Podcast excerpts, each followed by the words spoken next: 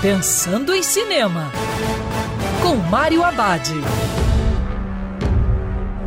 Olá, meu cinéfilo, tudo bem?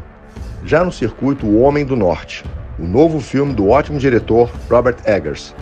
Baseado na obra de Shakespeare Hamlet e a lenda viking de Amelf, O Homem do Norte segue uma história de vingança e loucura de um príncipe. Situada na Islândia na virada do século X, a trama mostra um príncipe nórdico que está prestes a atingir a maioridade ocupar o espaço de seu pai, que acaba sendo assassinado.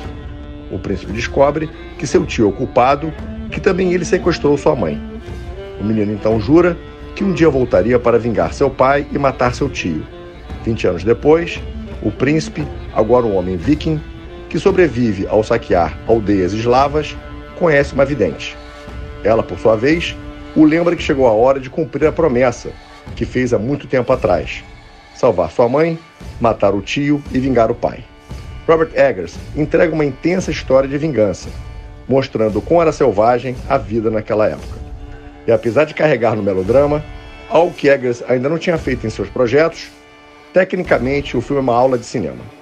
E lembrando que o cinema é para ser visto dentro do cinema. Quer ouvir essa coluna novamente? É só procurar nas plataformas de streaming de áudio. Conheça mais dos podcasts da Band News FM Rio.